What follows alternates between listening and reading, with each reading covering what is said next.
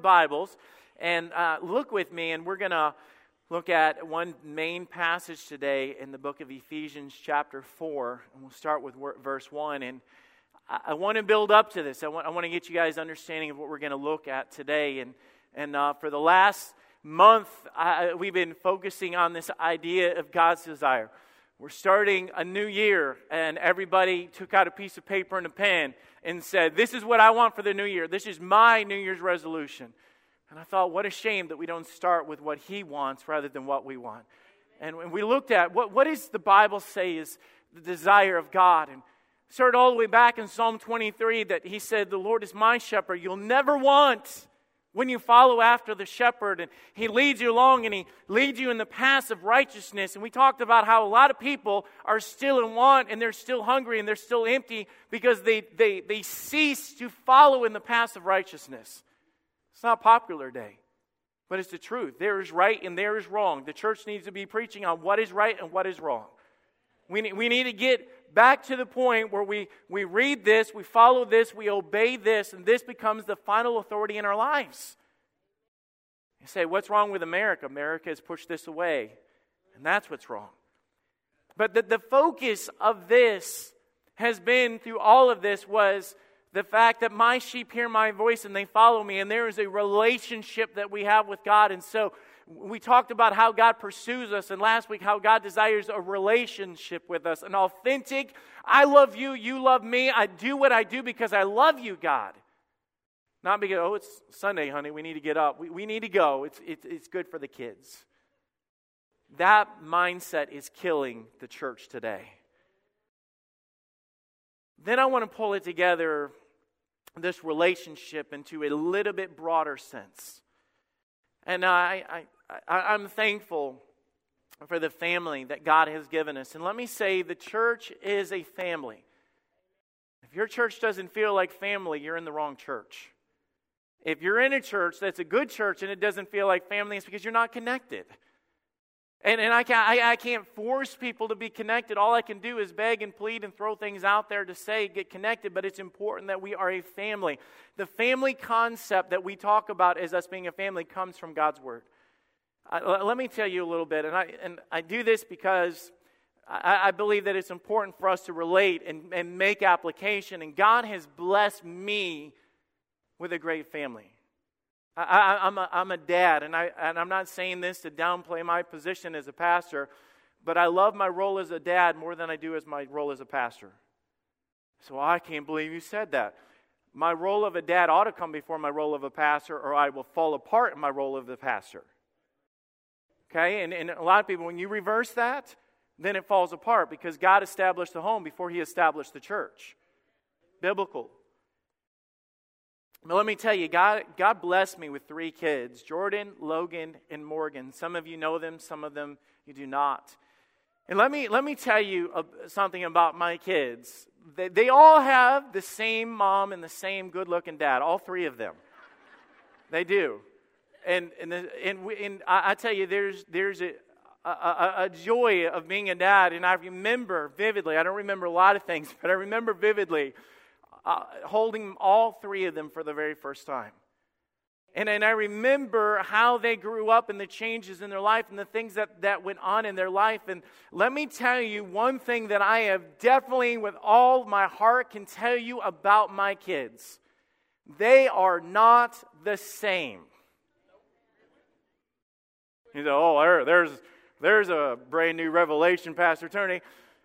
My kids are not the same. You're going to sit there and just think I'm crazy right now, but please give me a minute to tie this in.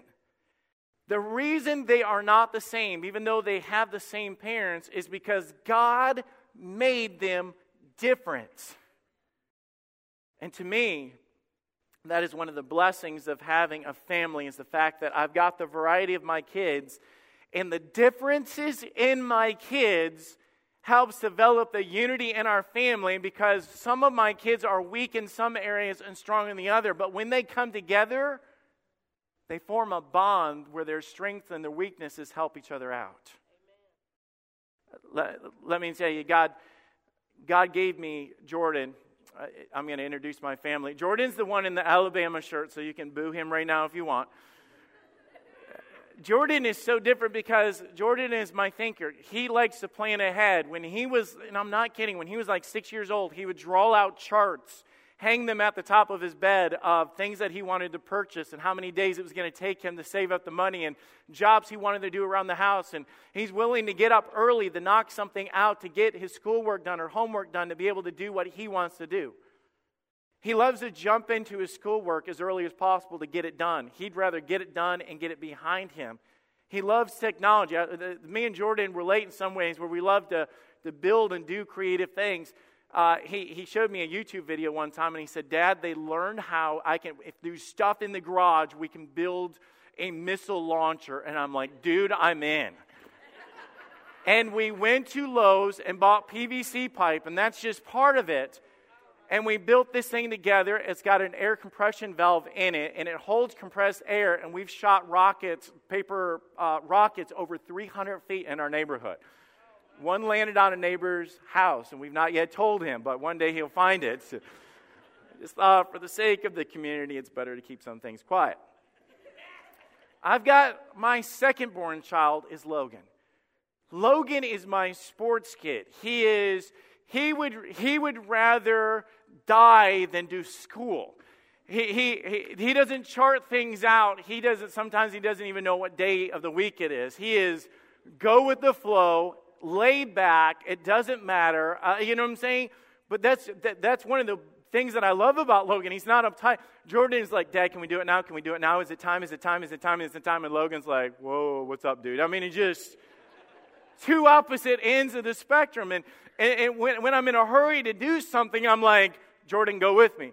When, I just want to hang out, relax, and play Xbox, it's Logan, what are you doing? It's they, they both have their strengths and their weaknesses until you bring them together.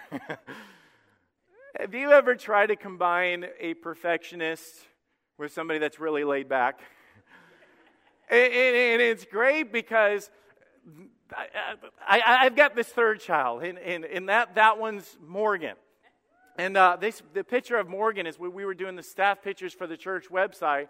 And we had this whole photo shoot set, set up and everything. And Morgan thought it would be funny if she photobombed the pastor's uh, headshot. This, this, and that's so her photobombing my, my picture. But she's my, my little sarcastic, witty mini me. I, I, I love that aspect of my little girl, and she loves princesses and she, she loves now getting into sewing, and she's so different than the boys because something. Are, are the boys in here? I love all of you the same.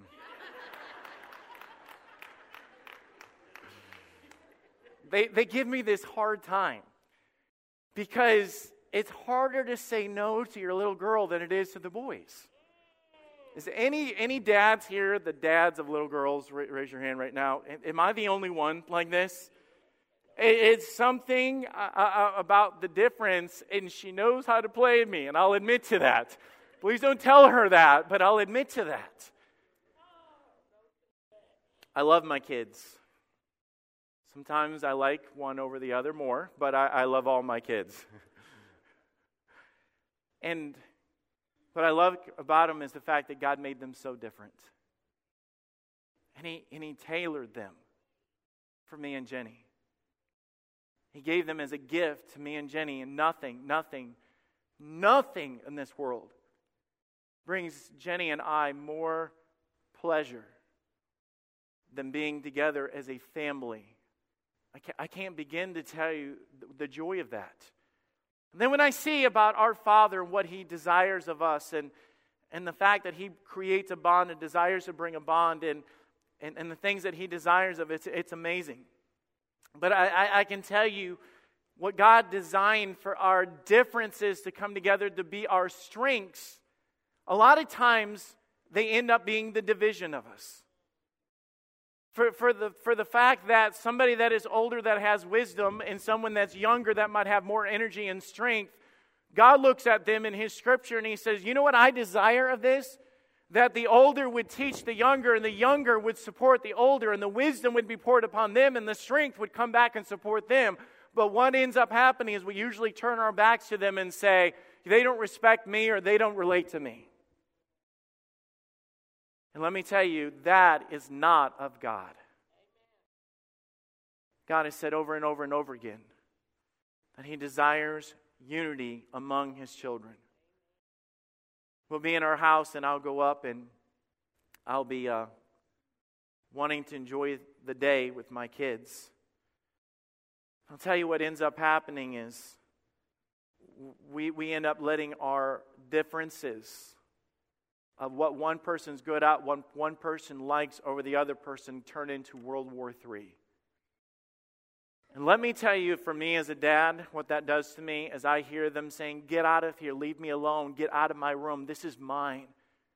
Leave me alone, don't touch this. I, weren't, I wish you weren't here. Da, da, da, da. It turns and it grieves my heart because what I love them and I love her and I love him, and I have those kids, and when they don't love each other, it means that the kid that I love doesn't love somebody else that I love. And for, for me as a father, I sit back and I say, What I desire is for us to come together as a family and for the love that we have one another to be the bond that we have one another. Because I tell you, in the world, the sick world that we live in, we better have family to back us up. So, well, that's a great opinion. No, that's Bible right there. God established the home, God established marriages, God established parents and children, and God established the church. And let me say, everything that I just mentioned is linked together according to God's word. And when we get that out of balance, that's when things fall apart. When we don't love each other the way that God says. Uh, this is where I'm going. Let's turn to Ephesians chapter 4, verse 1.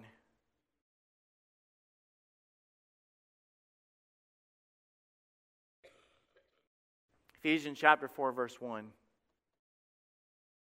It's amazing how sweet a home can be when the family is dwelling together in unity. It's also amazing how miserable a home can be when the family has strife. I, therefore, the prisoner of the Lord, beseech you that ye walk worthy of the vocation wherewith ye are called, with all lowliness and meekness and long suffering and forbearing one another in love, endeavoring to keep the unity of the Spirit and the bond of peace.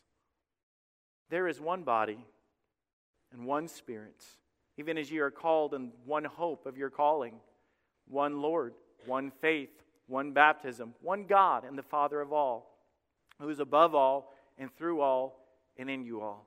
Let's pray. Father, I do pray, Lord, that you'll give us wisdom. Lord, as we look at your desire for the relationship that you establish with each and every one of us to be bound together in a bond of peace. And Lord, I, I know without a doubt, Lord, the world that is seeking for truth and for something different, for something godly and something wholesome, that it should be found in the church. And Lord, when it is not found in the church, it is no wonder that the world runs the other way, not wanting anything to do with what they see, because they don't see anything different than what they see in the world. Help us, Lord, to grab this and apply it this morning in your name. Amen. The word in the beginning of this, it says that he desires that we walk worthy, which is appropriate, as becometh or after the godly sort, is what that word means. Do you realize that God has dictated to us and says, As I am your father and you are my children, this is how I want you to live. This is the desire that I have of how you should live. I want you to walk worthy of the calling that I have given you in your life which means that there is a right way to live and there is a wrong way to live. And a lot of times we put it all on the outside of this is how God wants us, but God starts on the inside.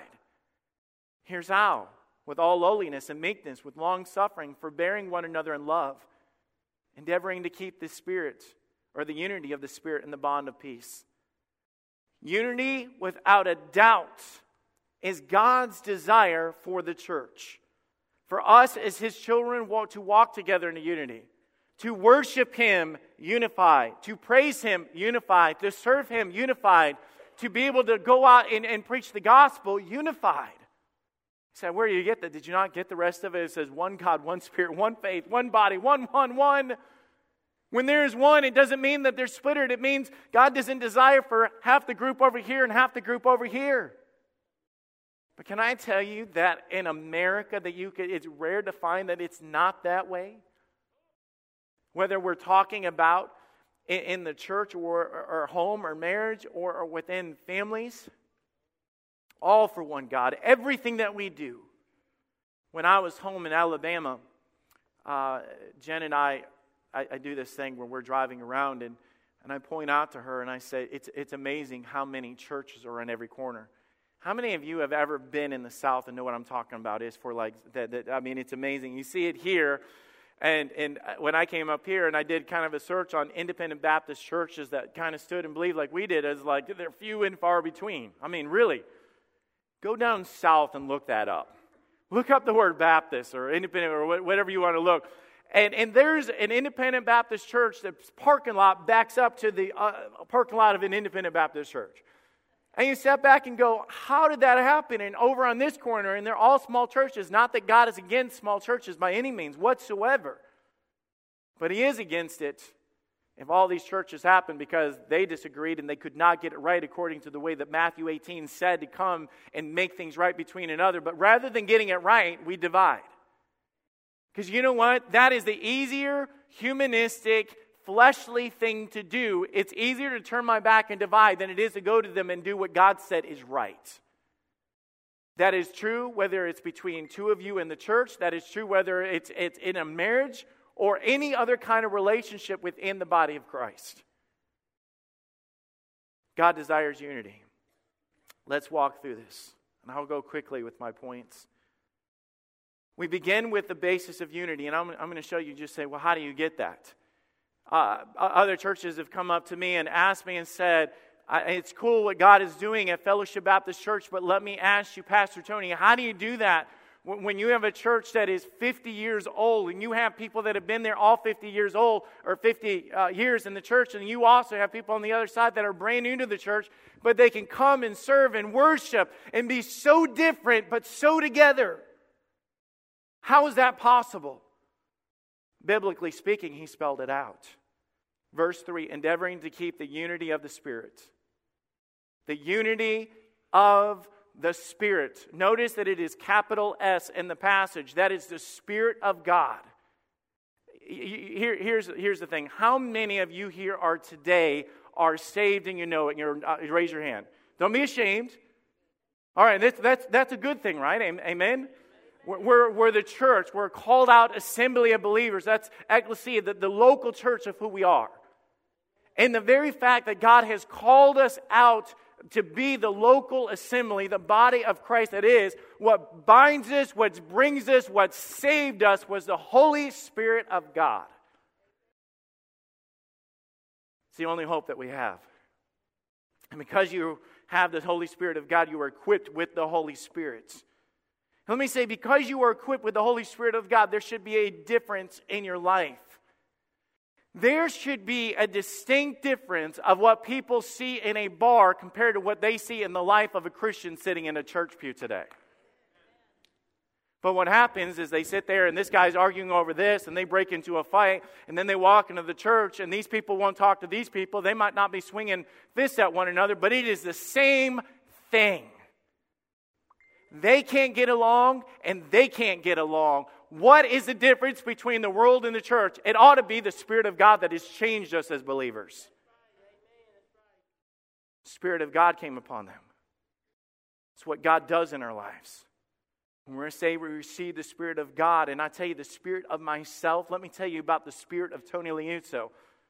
There's strife and anger and bitterness, but I tell you, the Bible begins to say, it tells us that He does a, a, work in my life. He's begun to do a good work. He's changing who I am. The Spirit begins to fight against the flesh and the flesh against the Spirit, and I surrender my life to the Spirit of God, and He begins to make all things new in my life. Not me, but God in me. The Bible says in Psalm 133, verse 1 Behold, how what? Let's say it again. Behold how good and how what? Pleasant it is for brethren, us to dwell together in unity. I tell you, if we get together and there is nothing good and nothing pleasant about us, it means we're not together in unity. We're not. He said, Oh, that ain't going to happen. There is no way. There is too much diversity within any church to be able to pull us together to have things that are good and pleasant. I'll tell you what, we don't all think the same. We don't all view anything the same.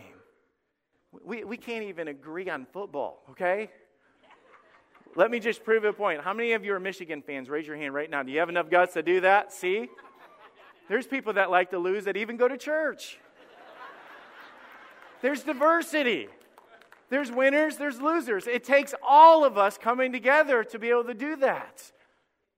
It's something that God has given us to where He said, I'll tell you what you all have in common, and that is the fact that Jesus Christ came into your life, no matter your past, your history, your sin, wherever you came from, God made you different, and we're together through the Holy Spirit of God. The one thing that I can agree upon that we all get together is Jesus Christ is the way, the truth, and the life. When we're, when we're saved, we get baptized and we, we, we obey God and we follow after Him. We stand and sit in a pew and we praise the name of Jesus Christ. We walk out of here, we serve the living God, and we told those that are lost in darkness about the truth of the gospel. And all the people said, Amen. Because there's a unity that God has given us. He said, I'll tell you what, that's next to impossible. It is when you don't use the Spirit of God. So, how is that possible? Read verse 2. Say, how, how do I get along with, with those people that drive me nuts? How, how do I get along with those people that drive me crazy? And, and, and some of you brought that person that drives you crazy with you in your car today. You'll catch on to that here in a minute. Let me tell you, every family has that oddball. And if you say, My family does not have that oddball, it's because you're the oddball. you just don't know it. Nobody's giving you the label yet. How do I, how do, how do I go to church and get around people that I don't see eye to eye or get around? I, God said you're going to do it with all lowliness and meekness and do it long suffering and forbearing one another in love. I said, That's what you're going to do. So I don't want to do that. Then God says, Then you're quenching the Spirit of God and you're bringing in division in the church. Lowliness is humiliation of mind, it's modesty or humbleness of mind. It is, I could sum it up, it's removing the word I from everything that you say. It's, it's lowliness. It's putting others before yourself. Do you know, do you know what usually is there in a church? When you get there and division starts, it always starts with that big, ugly letter I. Well, I'll tell you what I think, and I just don't see it that way. And I, I, I, I, I, I, I. It's I. The disciples started having that I problem, and he said, Hey, guys, can you lift up your eyes into the harvest? Can you do that? Because when we get our eyes in, on I, then we, we lose focus of the mission.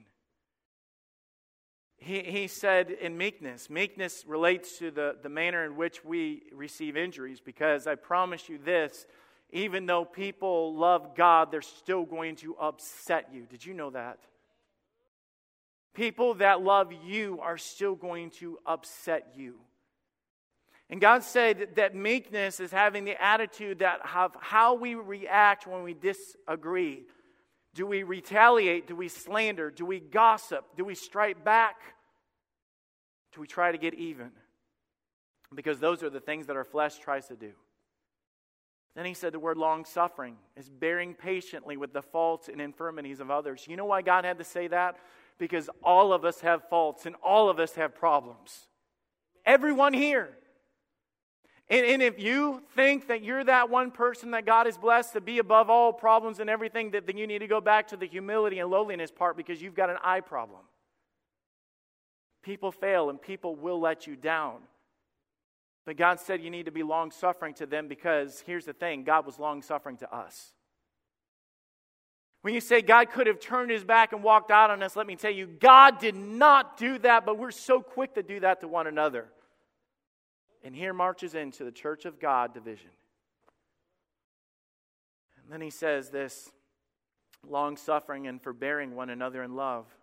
You know what? Forbearing one another is showing grace beyond what they deserve.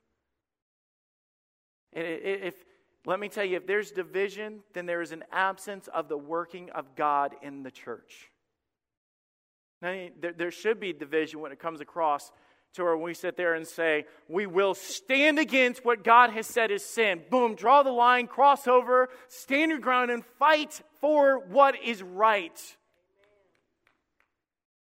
But we find the opposite. And it's, it's found in, in point two, in verse two as well, with all lowliness and meekness, forbearing one another in love, endeavoring, verse three, to keep the unity. Now, I want, I want you guys to mark this down because you're saying, wait a minute, I know a lot of good churches. They came together, they were on fire, there was a sweet spirit, there was something special going on. Man, God was blessing and God was working, and da da da. Man, this is, it was great. And then it all fell apart. You know what I say? You, you need to go back to when it fell apart and evaluate that thing spiritually to see what happened. Because the Bible says, endeavoring to keep the unity, the Bible says there is a battle for unity. Let me explain. There's two important words that are mentioned in this passage. The first one is the word endeavoring. The word endeavoring means to make an effort, to give diligence, or to labor at. To keep unity in your home, you've got to work at it as a family and as a dad. To keep unity in the church, the pastor has to constantly be on guide to work and labor at it. You cannot just sit back and think because all of us have a human nature. And when we're not fighting it with the spiritual nature, it will take over and it will show its ugly self in the church. But the word keep is the same word in the Old Testament that said, Keep thy heart with all diligence, for out of it are the issues of life. The word keep means to guard. The Bible says if there is a sweet spirit in your church, and the older and younger getting along, and the new members and the old members, and everybody there that's in the family, God said, You better do something. You better pay attention, work at it every single day. You better put effort into that church. And He said, You better stand guard. We, we, we fight an enemy that is seeking whom he may devour. And I promise you, he cannot remove the word of God. He cannot devour the word of God. He cannot remove the rock in which we stand. But I tell you, he sure can divide us on the rock. He sure can put me at odds with you and odds with you and somebody else. The devil is out to do that because the Bible says that united we stand, but divided we fall. A house divided against itself cannot stand. When you think about the church as the very thing that he has established for the last day to say that the gates of hell cannot prevail against it, what do you think he's going to target?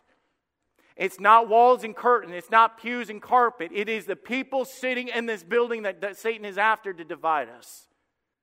God says, here's, here's what you're going to have to do. You're going to have to learn to fight for unity. There's a battle for unity constantly all the way around us, in your home or wherever you're at, to guard against it. I'll tell you, my family, I love, we have certain days in our family that are family days. And, and I'll go to the kids and we'll wake up or have our day and I'll say, What do you guys want to do?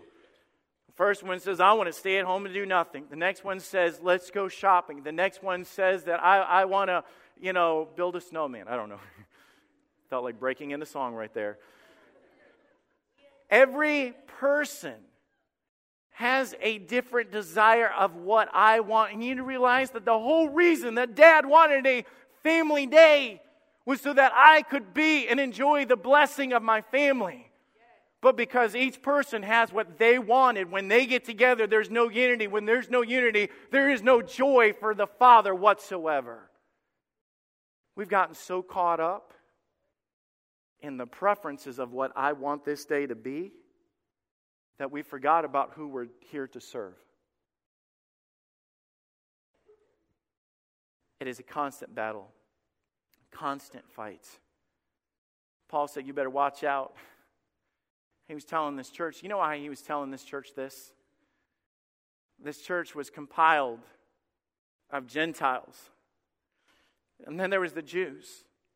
And the Jews looked at things and the way that they did ministry and the way that the Gentiles did, and they looked at it differently.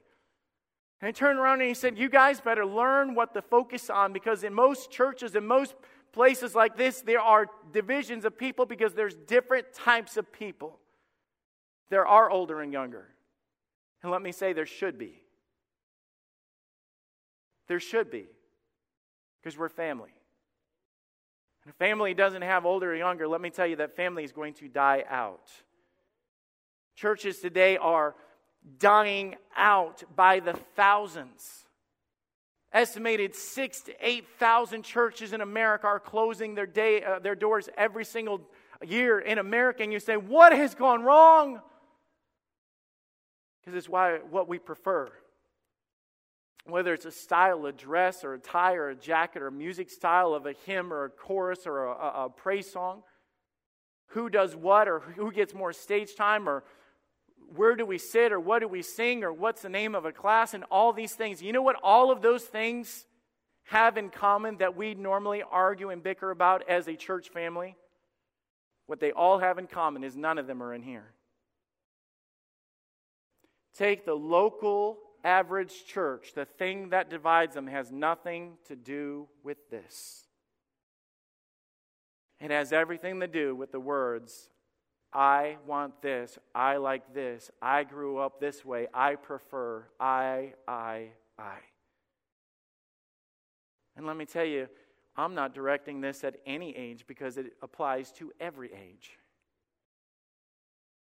Whether you've been in church your whole life or you're new to church, if you've been saved your whole life or whatever the case might be, this applies to all of us.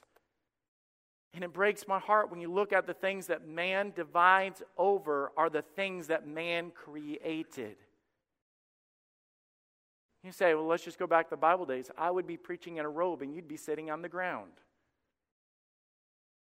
And people say, I just like the way that used to be. Everybody is comfortable with what they liked and preferred. And then time goes on and time goes on. But what a lot of churches do is they, they sit there and say, boom, this is what I like. And then the next generation comes and there's a gap that drips between them. And that generation goes over here and starts a church, and that generation, and they both do what they like. And then all of a sudden, there is no wisdom and unity and then one church over here saying, I'll tell you what, everybody's compromising God away from God's word. I'll tell you, if we would just get back to God's word, it wouldn't be a problem. And let me emphasize the word God's word, God's word, because a lot of times when people come to me with the word saying what I like or what I lo- want or whatever, they rarely ever say, and show, Pastor Tony, let me show you why. It reminds him in Matthew 23, verse 24. Jesus was dealing with the Pharisees that had a lot of things that they created, that they followed, that they were in love with, that they pushed upon other people.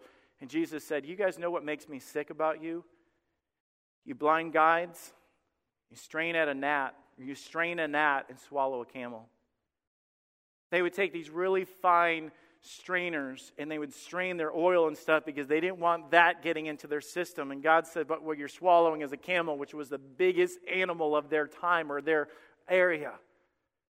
And God says, Here, here's the thing you, you, would, you would strain over this little petty thing over here. And I, will be honest, somebody came up and whispered to me one time and said, If you ever stop wearing a tie in the pulpit, I'll quit this church.